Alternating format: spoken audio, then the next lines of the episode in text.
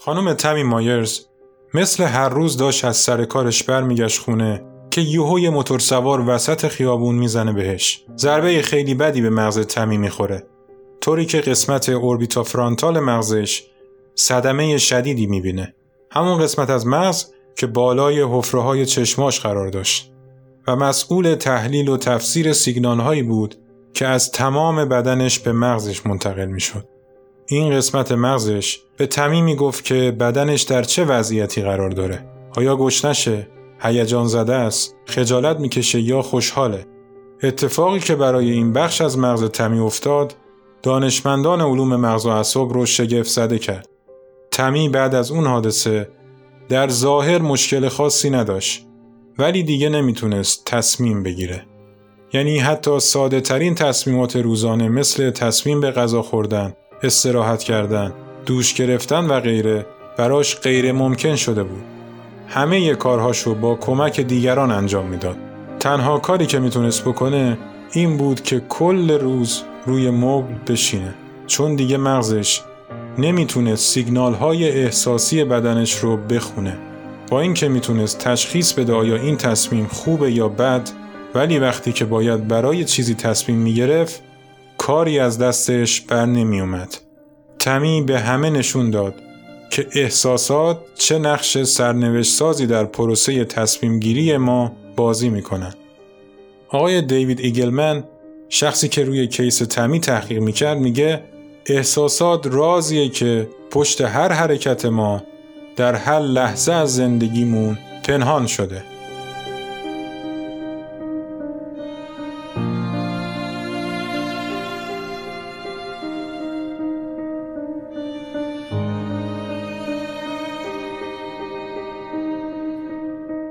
سلام. به پادکست دوپامین خوش آمدید. اپیزود یازدهم ششمین محرک مؤثر بر مغز قدیم محرک احساسی بخش دوم بازاریابی و فروش احساسی.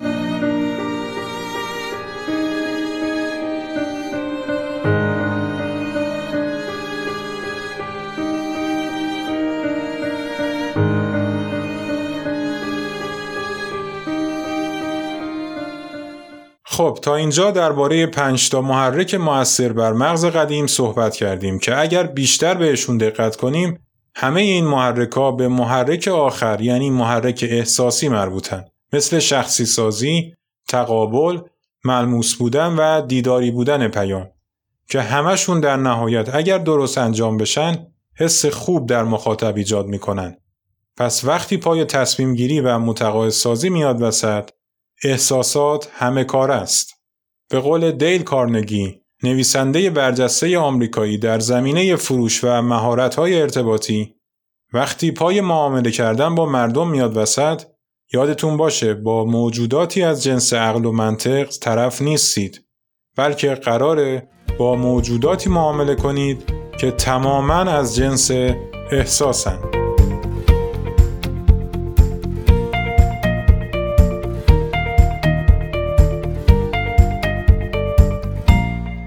اول از همه باید ببینیم کدوم یکی از احساسات ما روی تصمیم گیریمون بیشترین تأثیر رو داره. اگر بخوایم بگیم چند نوع احساس وجود داره کار خیلی سختیه. چون ما روزانه درگیر هزاران مدل احساسات خاص میشیم که خودمون هم براش تعریفی نداریم. در واقع احساسات الگوهای مشترکی دارن که میشه بر اساس اونا طبقه بندیشون کرد. به همین خاطر روانشناسان مختلف مدل های مختلفی رو برای تعریف و تقسیم بندی احساسات ارائه دادن. یکی از این مدل ها مدل دکتر رابرت پلاچیک روانشناس سرشناس آمریکایی است که میگه ما فقط هشت حس اصلی داریم و بقیه احساسات زیر شاخه همون هشتا هستن. اون هشت حس اصلی شامل خشم، تنفر، غم، قافلگیری، ترس، اعتماد، شادی و انتظار هست. دکتر پراتچیک تمام احساسات ما رو بر اساس این هشت احساس اصلی طبقه بندی کرد و به شکل یک چرخ ارائه داد و اسم مدلش رو گذاشت چرخ احساسات پلاچیک که تصویرش رو می‌تونید توی اینستاگرام دوپامین ببینید. آشنایی با مدل چرخ احساسات پلاچیک می‌تونه کمک کنه ارتباط سازی و متقاعد سازی بهتری داشته باشیم. این مدل به ما کمک می‌کنه در زمان مذاکره یا ساخت پیام تبلیغاتیمون با خلق معجونی از احساسات مرتبط به هم یکی از احساسات اصلی مورد نظرمون رو در مخاطب بیدار کنیم. چل سال پیش که این مدل ارائه شد خبری از neuromarketing نبود. ولی با شناختی که از احساسات خودمون داریم خیلی راحت می‌تونیم این هشت حس اصلی رو به دو بخش تقسیم کنیم. بخش اول احساساتی که مخاطب رو از ما دور می‌کنه مثل ترس، غم، خشم و تنفر. و بخش دوم احساساتی هست که مخاطب رو به ما نزدیک می‌کنه مثل شادی، اعتماد، انتظار و قافلگیری. ما باید ابتدا با تمام احساسات زیر شاخه این هشت حس اصلی آشنا باشیم. بعد در زمان ساخت پیام تبلیغاتیمون یا در زمان مذاکره با ایجاد احساسات خوب در مخاطب مثل امیدواری و غرور که باعث نزدیک شدن به مخاطب میشه یکی از حسای اصلی خوب مثل شادی رو در مخاطب بسازیم تا پیام ما در مسیر متقاعد سازی حرکت کنه. یکی از ترفندهای ایجاد حس خوب شناخت هورمون هاست که توی اپیزود دهم شنیدیم. وقتی داریم احساسات مخاطب رو هدف می‌گیریم باید همزمان توجه کنیم که اشتباهی احساسات بخش اول مثل خشم یا تنفر رو در مخاطب ایجاد نکنیم. چون اگر ناخواسته باعث بیدار شدن یکی از این احساسات در مخاطب بشیم و اون نسبت به ما حس بدی پیدا کنه پیام ما در ذهن مخاطب در مسیر رد شدن و شنیده نشدن قرار می‌گیره.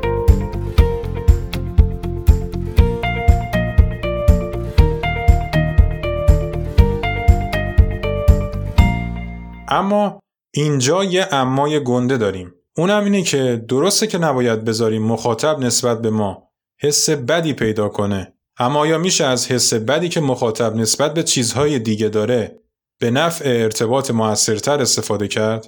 جواب بله و حتی ما باید این کار رو انجام بدیم. طبق مدل پلاچیک اگر می‌خواهیم احساسات برانگیخته شده تأثیر بیشتر و سریعتری بذاره بهتره که اول یکی از احساسات بخش اول مثل ترس یا غم رو در مخاطب ایجاد کنیم مثلا نیاز فوری و حیاتی مخاطب رو یادش بندازیم و براش ترس نسبت به اون ایجاد کنیم یا حس ناراحتیش رو تحریک کنیم. بعد بلافاصله احساس مکمل مثبت رو پیش پاش بذاریم. مثلا اعتماد یا شادی که از راه حل برای رفع نیاز اون بهش پیشنهاد میدیم. مثال می‌دونم که شما مشتری ثابت این محصول هستید و با اینکه این محصول رقیبی توی بازار نداره ولی از ماه آینده متاسفانه دیگه تولید نمیشه. پس هر تعدادی که می‌خواید الان سفارش بدید که شرمندتون نشیم. مغز قدیم ما که مسئول حفظ بقای ماست به حوادث منفی حساسیت بیشتری نشون میده. پس می‌تونیم برای جلب توجه مخاطب اول احساسات منفی رو توش ایجاد کنیم تا شیشتونگ مغز قدیمش رو درگیر پیام خودمون کنیم و بعد پیشنهادمون رو مطرح کنیم. به این ترتیب پیشنهاد ما به جای اینکه فقط یک پیام یا پیشنهاد ساده باشه تبدیل میشه به یک فرشته نجات و احساس مثبت رو در مخاطب به وجود میاره. حس منفی ترس از پشیمونی و حس مثبت قدرت پیشبینی دو تا حس مکمل هستن که توی بازاریابی احساسی خیلی استفاده میشن. حس ترس از پشیمونی زمان ایجاد میشه که دستاوردهامون کمتر یا بیارزشتر از توقعاتمون باشه. یا وقتی انتخابی کنیم که بعد از کار در بیاد یا زمانی که به انتخابی نبگیم و بعد معلوم بشه از تصوراتمون خیلی خیلی بهتر بوده و حسرتشو بخوریم. در هر دو حالت ما احساس می‌کنیم چیزی رو عدست دادیم که دیگه نمی‌تونیم تجربهش کنیم. دلیل خیلی از نگفتنهای مشتری به پیشنهادهای ما همین حسه. همیشه مشتری از این میترسن که نکنه بعد از خرید فلان کالا یا خدمات پیشنهاد بهتری به هم بشه که باعث بشه از انتخابم پشیمون بشم.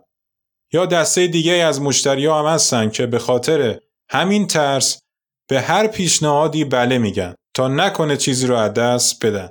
و اگر تو فروشگاهاشون نگاه کنی هزاران برند درب و داغون در انواع سایزها رو می‌تونی پیدا کنی.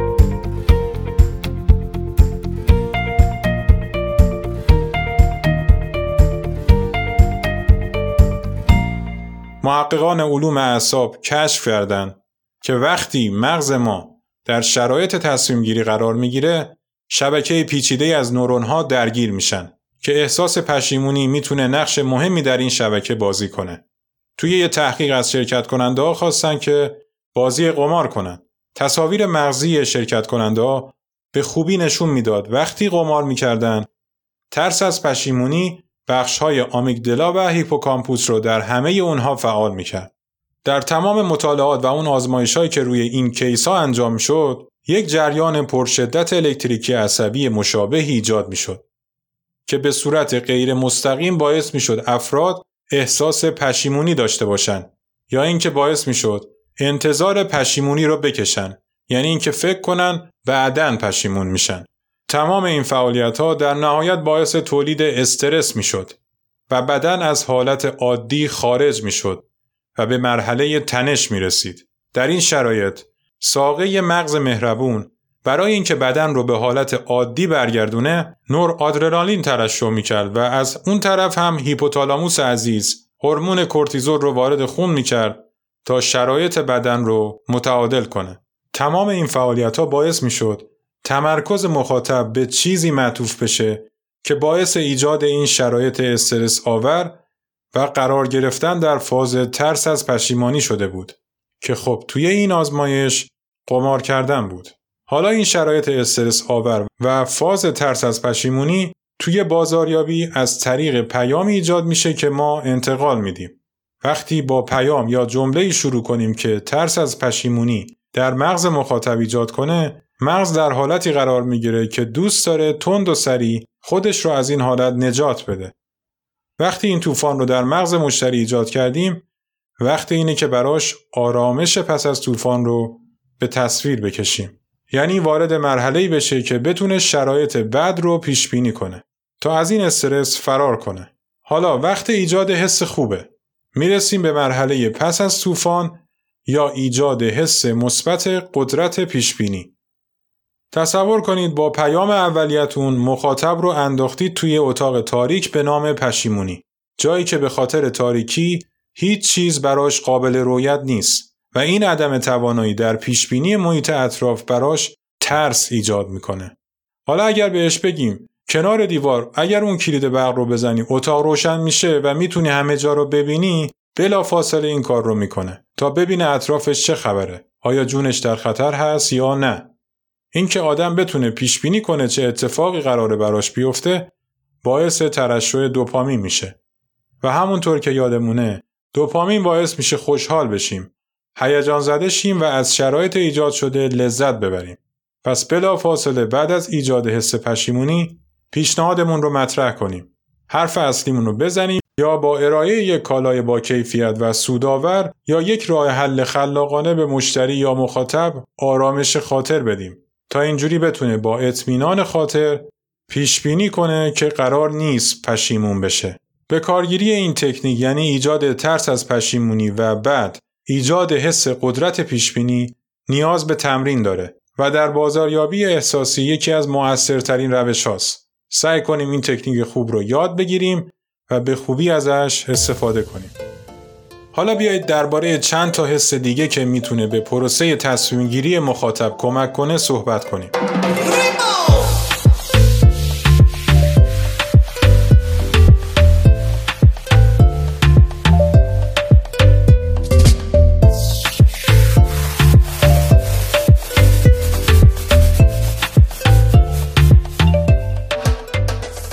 یک احساسی که ما نسبت به خودمون داریم همه ما دوست داریم کاری کنیم بقیه فکر کنن ما ثروتمندیم و اون بالا ماله ها هستیم و داریم با شاه فالوده شیرازی می‌خوریم. مخاطب ما هم از جنس خودمونه. پس کاری کنیم که همین احساس قدرت و ثروت رو داشته باشن. توی بازاریابی تحریک این حس انگیزه فوق‌العاده‌ای برای خرید به مشتری منتقل می‌کنه. همین حسه که بیزینس برندهای لاکچری و گرون قیمتی مثل بوگاتی، لوی ویتون و غیره رو با سرعت باور نکردنی رو به جلو می‌بره. همین حسه که باعث میشه طرف همه سرمایه زندگیشو بذاره وسط دو تا وام سنگین هم بگیره و تا خرخره بره تو قرض ولی یه ماشین شاسی بلند بخره. تا به همه نشون بده من ثروتمندم.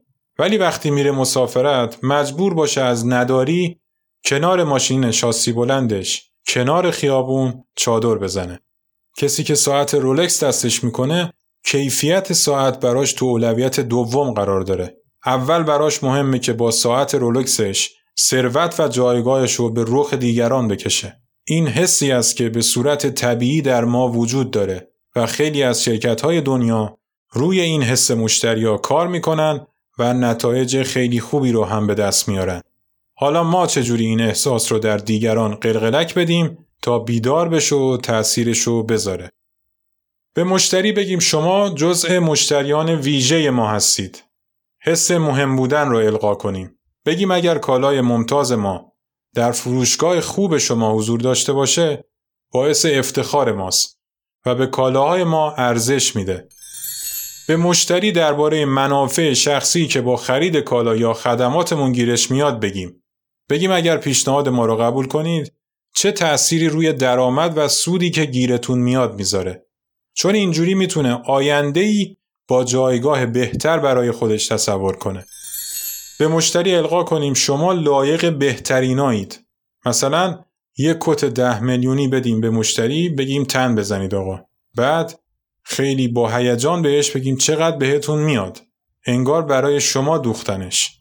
اونجاست که این حس وسوسه کننده دست از سرش بر نمیداره تا اون کت رو بخره. آدم ها یا مشتری های معروف و بزرگی رو مثال بزنید که کالا یا خدمات شما رو خریدن و رضایت کامل دارن. تا مشتری با خرید کالای شما خودش رو هم لول اون مشتری های بزرگ و معروف قرار بده. یا اینکه در قالب یه داستان به مشتری توضیح بدید که فلان مشتری وقتی از کالا یا خدمات ما خرید کرد چه چیزایی رو به دست آورد. از لغاتی مثل جایزه، ارزشمند، انحصاری، اختصاصی، سودآور و مشتری ویژه بیشتر استفاده کنید تا یک جایگاه بهتر رو برای مخاطب به تصویر بکشیم.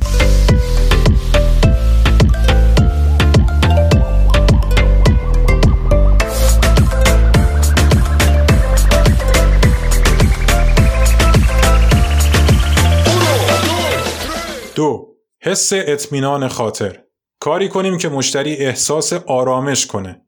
همه دوست دارن روی زندگیشون و تصمیماتشون کنترل کامل داشته باشن. نمیشه برای احساس آرامش قیمت گذاشت. شرکت های بیمه با تمرکز کامل روی این حس ما درآمدهای کلانی به دست میارن. چون کارشون فروش اطمینانه. اطمینان از اینکه اگر خطری باشه یه پشتیبانی وجود داره. باید به مشتری ثابت کنیم که می‌تونه با خیال راحت به کالا یا خدماتمون اعتماد کنه. خیلی از برندهای موفق پوشاک در دنیا به شما اجازه میدن مثلا یک کفش رو از فروشگاهشون بخرید و اگر تا یک ماه بعد از خرید ازش خوشمون نیومد می‌تونیم برش گردونیم و پولش رو پس بگیریم. این یعنی اطمینان خاطر. ولی متاسفانه تو ایران وقتی وارد فروشگاه میشیم چیزی که اول توجهمون رو جلب می‌کنه کاغذ نوشته هایی که در 500 جای مغازه چسبوندن که با یه لحن بد روش نوشتن جنس فروخته شده به هیچ عنوان تعویز یا پس گرفته نمی شود. پس در انتخاب خود دقت کن. یعنی در همون بد و ورود لحظه تصمیم گیری رو برای ما به لحظه مرگ و زندگی تبدیل می‌کنن و ما اکثرا از استرس زیاد نمی‌تونیم انتخاب کنیم. خب برای اینکه از این دست فروشگاه نباشیم به نکات زیر دقت کنیم. برای مشتری شهر بدیم که استفاده از کالا و خدماتمون بهشون قدرت مانوف در چه زمینه هایی رو میده. آیا با خرید کالای ما می‌تونه نسبت به یک نیاز یا دغدغه خیال راحت داشته باشه تا روی چالش های دیگرش تمرکز کنه؟ مثلا به مشتری بگیم اگر نرم افزار حسابداری ما رو بخرید دیگه خیالتون نسبت به انبار راحته چون ویژگی هایی داره که می‌تونه مشکلات حال حاضرتون در انبارداری و ورود و خروج کالاهاتون رو حل کنه و دیگه با خیال راحت می‌تونید روی فروشتون تمرکز کنید. آمار و عملکردمون رو با مشتری در میون بذاریم. این موضوع بهش احساس اطمینان القا می‌کنه. اگر کالا یا خدماتمون گواهینامه یا جوایزی داره که می‌تونه کیفیت ما رو تایید کنه حتما ارائه بدیم. دانشمون نسبت به کالا یا شرکتمون باید بینقص و کامل باشه. هیچ مشتری به آدمی که خوب درباره کالاهاش یا برندش اطلاعات نداره نمی‌تونه اعتماد کنه. نه فقط درباره کالا یا خدمات خودمون بلکه درباره شرایط بازار و رقبا اطلاعات داشته باشیم و حتی در زمینه هایی که می‌تونیم با تسلط روی اون مباحث به مشتری دربارشون مشورت بدیم دانشمون رو کامل کنیم. به مشتری این اطمینان رو بدیم که بعد از خرید شما ما تمام قد پشت کالاهامون هستیم و در صورت بروز هر گونه مشکل آماده ایم تا نگرانی شما رو برطرف کنیم. متاسفانه هنوز در ایران شرکت های زیادی هستند که هیچ مسئولیتی رو در این زمینه مثل مرجو کردن کالا به عهده نمی‌گیرند که خیلی ناامید کننده است.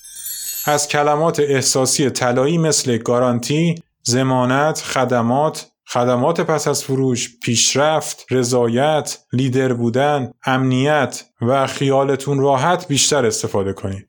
چون به همون کمک می‌کنه اعتماد رو در قلب مشتری پرورش بدیم.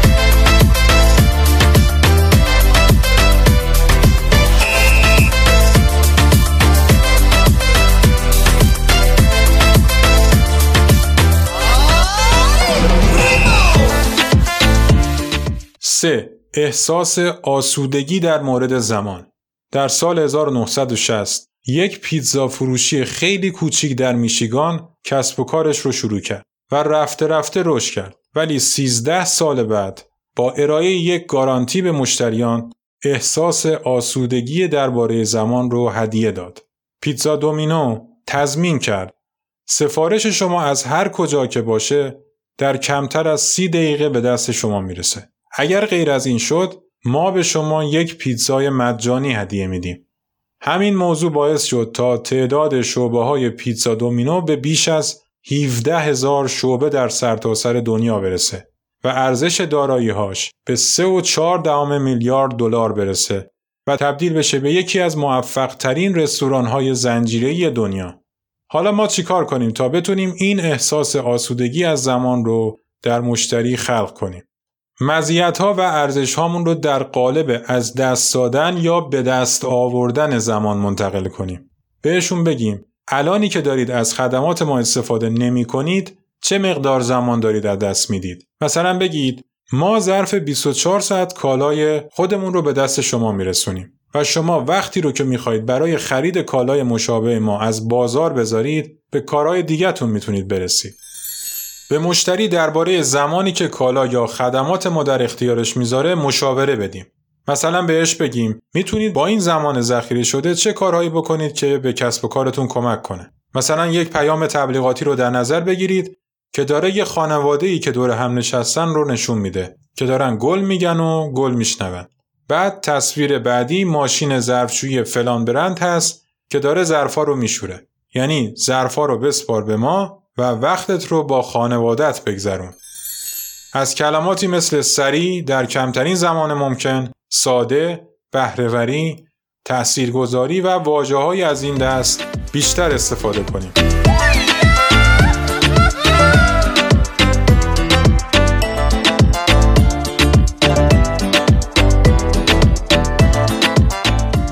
چار احساس لذت این حس نقطه ضعف همه ماست. چون همه داریم تلاش می‌کنیم تا از زندگیمون نهایت لذت رو ببریم. هر کسی از یه چیزی لذت می‌بره. یکی غذا خوردن بهش لذت زیادی میده. یکی با سفر رفتن حال می‌کنه. یکی با ورزش کردن و غیره.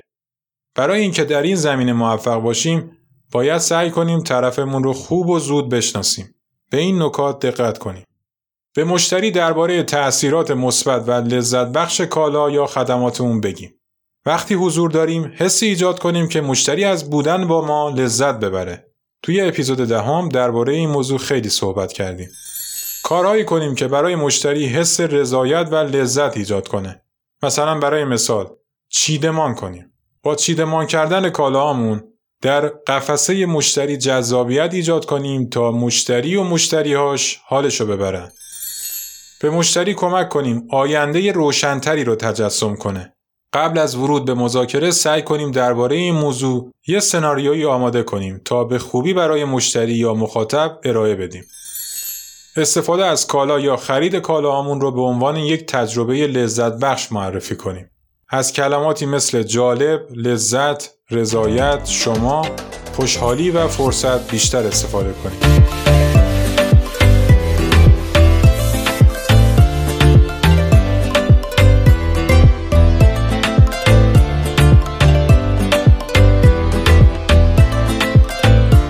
اینجا درباره چند تا احساس اصلی بازاریابی صحبت کردیم. ولی خلق احساسات محدودیت نداره و خودمون می‌تونیم با توجه به شرایط خلاقیتمون رو به کار ببریم و بهترین احساسات رو در مشتری ایجاد کنیم. چون اگر در این کار موفق بشیم همه چیز برای مشتری جذابتر و به یاد ماندنی تره. هرچه پیام ما احساسی تر باشه پروسه یادآوری و نگهداری اطلاعات بهتر انجام میشه. احساسات علاوه بر تأثیراتش روی رفتار و تصمیمات ما در به یادآوری یک اتفاق کمک می‌کنه. مثلا معمولا همه ما اولین باری که عاشق شدیم و یادمونه و می‌تونیم اون لحظه رو با تمام جزئیات تعریف کنیم. به خاطر همینه که به احساسات میگن چسب پیام. یعنی اگر پیاممون بار احساسی نداشته باشه چیزی که میگیم یا نشون میدیم به مغز مخاطب نمیچسبه و میفته. پس حتما حتما به بار احساسی پیاممون دقت کنیم. سوال اینه که حالا ما از کجا بفهمیم داریم مخاطب رو درگیر احساسات می‌کنیم؟ خب به حالات و رفتار مشتری خوب دقت کنیم. همونجور که گفتیم احساسات تمام بدن ما رو تحت تاثیر قرار میده. حالات چهرمون، حرکات بدنمون و حتی گفتار ما رو هم تغییر میده. حالات چهره مخاطب خیلی خوب می‌تونه روند موفقیت یا شکست مذاکره ما رو نشون بده. مثلا اگر مشتری با گذشت چند دقیقه از صحبتامون یا پرزنتمون شروع کرد به گاز زدن لبش و اخماش رفت و هم بدونیم داریم گن می‌زنیم و به جای حس لذت داریم خشم رو به مشتری هدیه میدیم و اونجاست که باید سریع روشمون رو عوض کنیم. این جور جاست که مهارتمون در خوندن زبان بدن مخاطب بهمون کمک می‌کنه. برای تسلط تو این مهارت می‌خوام یه کتاب خیلی خوب معرفی کنم. اسمش هست زبان بدن به قلم آقای الن پیس و خانم باربارا پیس. کتاب خیلی کاملیه. حتما پیشنهاد می‌کنم یه نگاهی بهش بندازید. تمام مواردی که در اپیزود دهم و این اپیزود گفته شد به ما کمک می‌کنه مخاطب رو درگیر احساس کنیم و اینجوری پروسه متقاعدسازی ما در ریسک قرار نگیره تا مخاطب بتونه با سرعت بیشتر تصمیم بگیره و همینطور که در کیس خانم تمی مایرز گفتیم تا وقتی احساسات ما فعال نشن پروسه تصمیم گیری دچار مشکل میشه و احتمالاً با این جمله معروف روبرو میشیم. اجازه بدید به پیشنهادتون فکر کنم ولی فعلا خرید ندارم. یا اینکه میریم یه دور می‌زنیم برمیگردیم. مطالبی که گفته شد خلاصه ای بود از مهمترین بخش های محرک احساسی. من احمد جنتی هستم میزبان شما در پادکست دوپامین. منتظر اپیزودهای جذاب بعدی باشید. به پیج اینستاگرام و توییتر پادکست دوپامین حتما سر بزنید و نظراتتون رو با ما به اشتراک بذارید. ممنون از همراهی همیشگیتون. حال دلتون خوب و یادمون باشه بهترین سرمایهمون دانشمونه.